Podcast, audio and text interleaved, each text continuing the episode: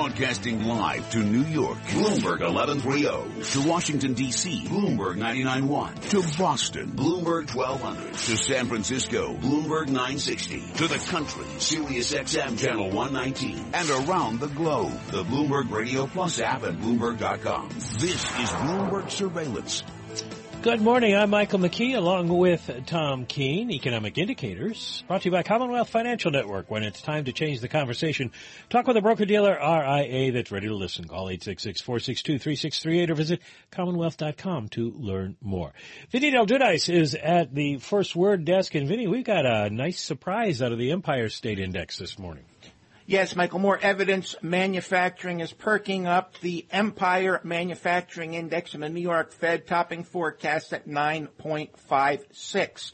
With commodity prices recovering a bit, the dollar weakening, there's some evidence businesses are stepping up spending on capital investment. Again, this regional economic report, a piece of the puzzle from the New York Fed, the Empire State Manufacturing Index, topping forecasts at 9.56. Coming in at about 45 minutes, national data from the Federal Reserve in Washington on industrial production, the output of the nation's factories, mines, and utilities. At the Bloomberg First Word Desk, I'm Vinny Del Giudice. Let's go back to New York.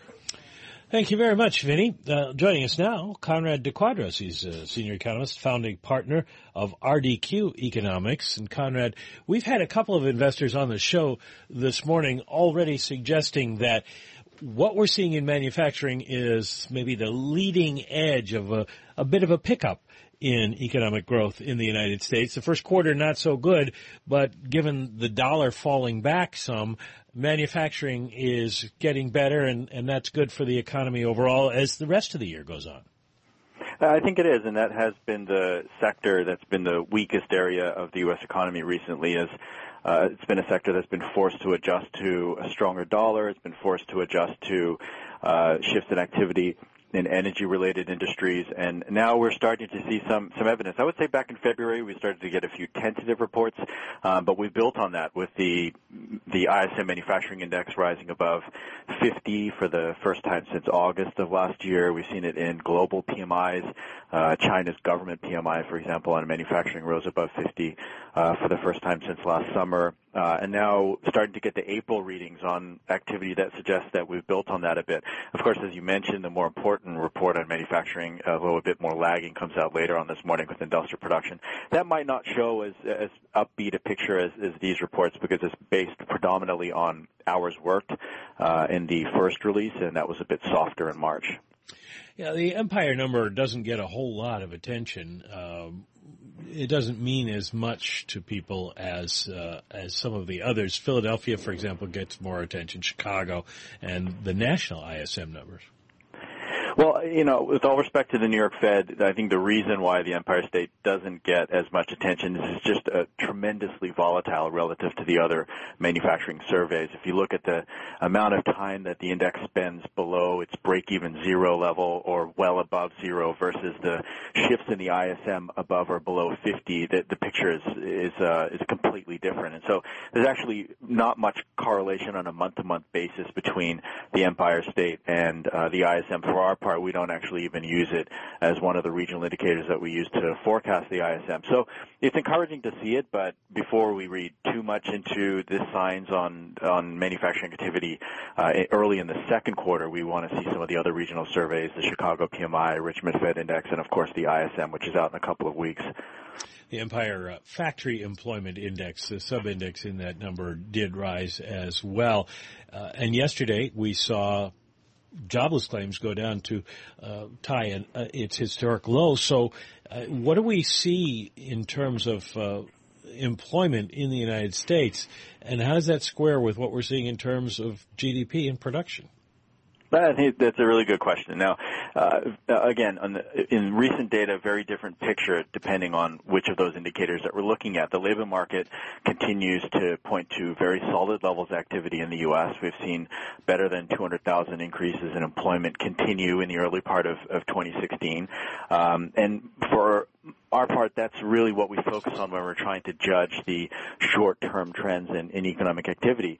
Um, a lot of people, and I think a lot of people at the Fed, and we heard this yesterday with your uh, Bloomberg's interview with Dennis Lockhart, uh, tend to focus a lot on the GDP data, and my opinion is that's a mistake. So, in a couple of weeks, we're going to get the the GDP data for the first quarter is likely to be quite soft. Um, I think that that was uh, added to with this week's retail sales report, um, and so we're, we might be looking at a GDP number that's somewhere uh, a little bit above one percent, and a very different picture on the economy than what the employment data are suggesting. But the problem with GDP is it just doesn't give us a good indication of the short of the condition of the economy in the short run. Um, the data are subject to significant revision. I looked at the first release of GDP uh, in the last 10 years versus where GDP is now, uh, and on average it's one percentage point different. Um, and in many occasions, the the first release has the wrong sign on it relative to where it is now. So um, it just is, I think, a mistake. I think it's a mistake on the part of the Fed to pay as much attention to GDP in the very short run as they do. Uh, and I think in the first quarter they're going to continue to paint very different pictures of the economy, depending on if we look at employment, uh, which, as you mentioned, in April is still looking pretty solid with the, the early reading on uh, jobless claims for April, and now we're starting to get some of these manufacturing reports that are pointing to continued fairly solid growth in, in employment early in the second quarter. Conrad DeQuadros, uh, senior economist, founding partner at RDQ Economics. Thanks for joining us uh, this morning to look at uh, the numbers that we have gotten so far. Empire Manufacturing coming in at 9.6 after 0.6 the prior month. This is for April. Uh, Vinny Del Giudice mentioning we get industrial production at 9.15 Wall Street time, expected to contract by a tenth of a percent. Manufacturing as part of that expected to rise a tenth. We also get figures in that release on utility production and mining. Mining heavily affected by what's happening in the oil industry. And then we get uh, the University of Michigan consumer sentiment numbers at 10 o'clock expected to rise a point to 92. But what the Fed wants to see is the inflation figures. People say they see 2.7% inflation over the next year. Will that rise or fall? We'll have those numbers for you here on Bloomberg Radio. This hour of surveillance is brought to you by BMW Mount Kisco. Visit BMWMountKisco.com. Here's Michael Barr with the latest world and national headlines. Michael? Mike, thank you very much. Democratic presidential candidates Hillary Clinton and Bernie Sanders had a spirited debate last night in Brooklyn. They aggressively challenged each other over Wall Street banks, minimum wage, gun control, and foreign policy. Meanwhile, all three Republican presidential candidates were in New York City for a state Republican gala. Republican National Committee Chairman Reince Priebus says his party is working towards unity after a divisive primary season. It isn't easy. I'm not trying to claim it isn't, and there is drama, but that's what our party needs to do. We need to come together. We need to pick a nominee. We need to come together and put our eye on the prize, which is the White House. President Obama will call for Britain to remain part of the European Union. President Obama will travel to the UK next week. The president's advisors told reporters a vote to leave the EU would diminish Britain's influence in the world. More than 100 aftershocks have hit southern Japan since a magnitude 6.5 earthquake yesterday that killed nine people and injured about 800 others.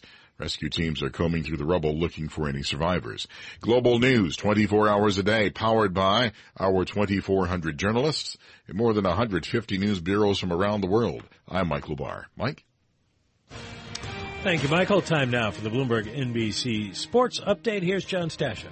Mike Stanley Cup playoffs in South Florida. The Islanders trailed three different times, but took the lead in the third period. Held on at the end. Thomas Greiss stopped Jaromir Jagr in the final minute. Greiss made 42 saves. Isles were outshot 46 to 26, but they won game one at Florida, five to four. Panthers had not lost a game all season when they scored at least four goals. Quick turnaround. Game two is tonight. High hopes in Washington after the best regular season. The Caps have had a lot of playoff disappointments but they opened up 2 nothing over Philadelphia. Henrik Lundqvist visited an eye specialist. Rangers do not believe it's a serious injury. They're hoping to have Lundqvist in goal for game two in Pittsburgh tomorrow afternoon. The Rangers will again be without captain Ryan McDonagh.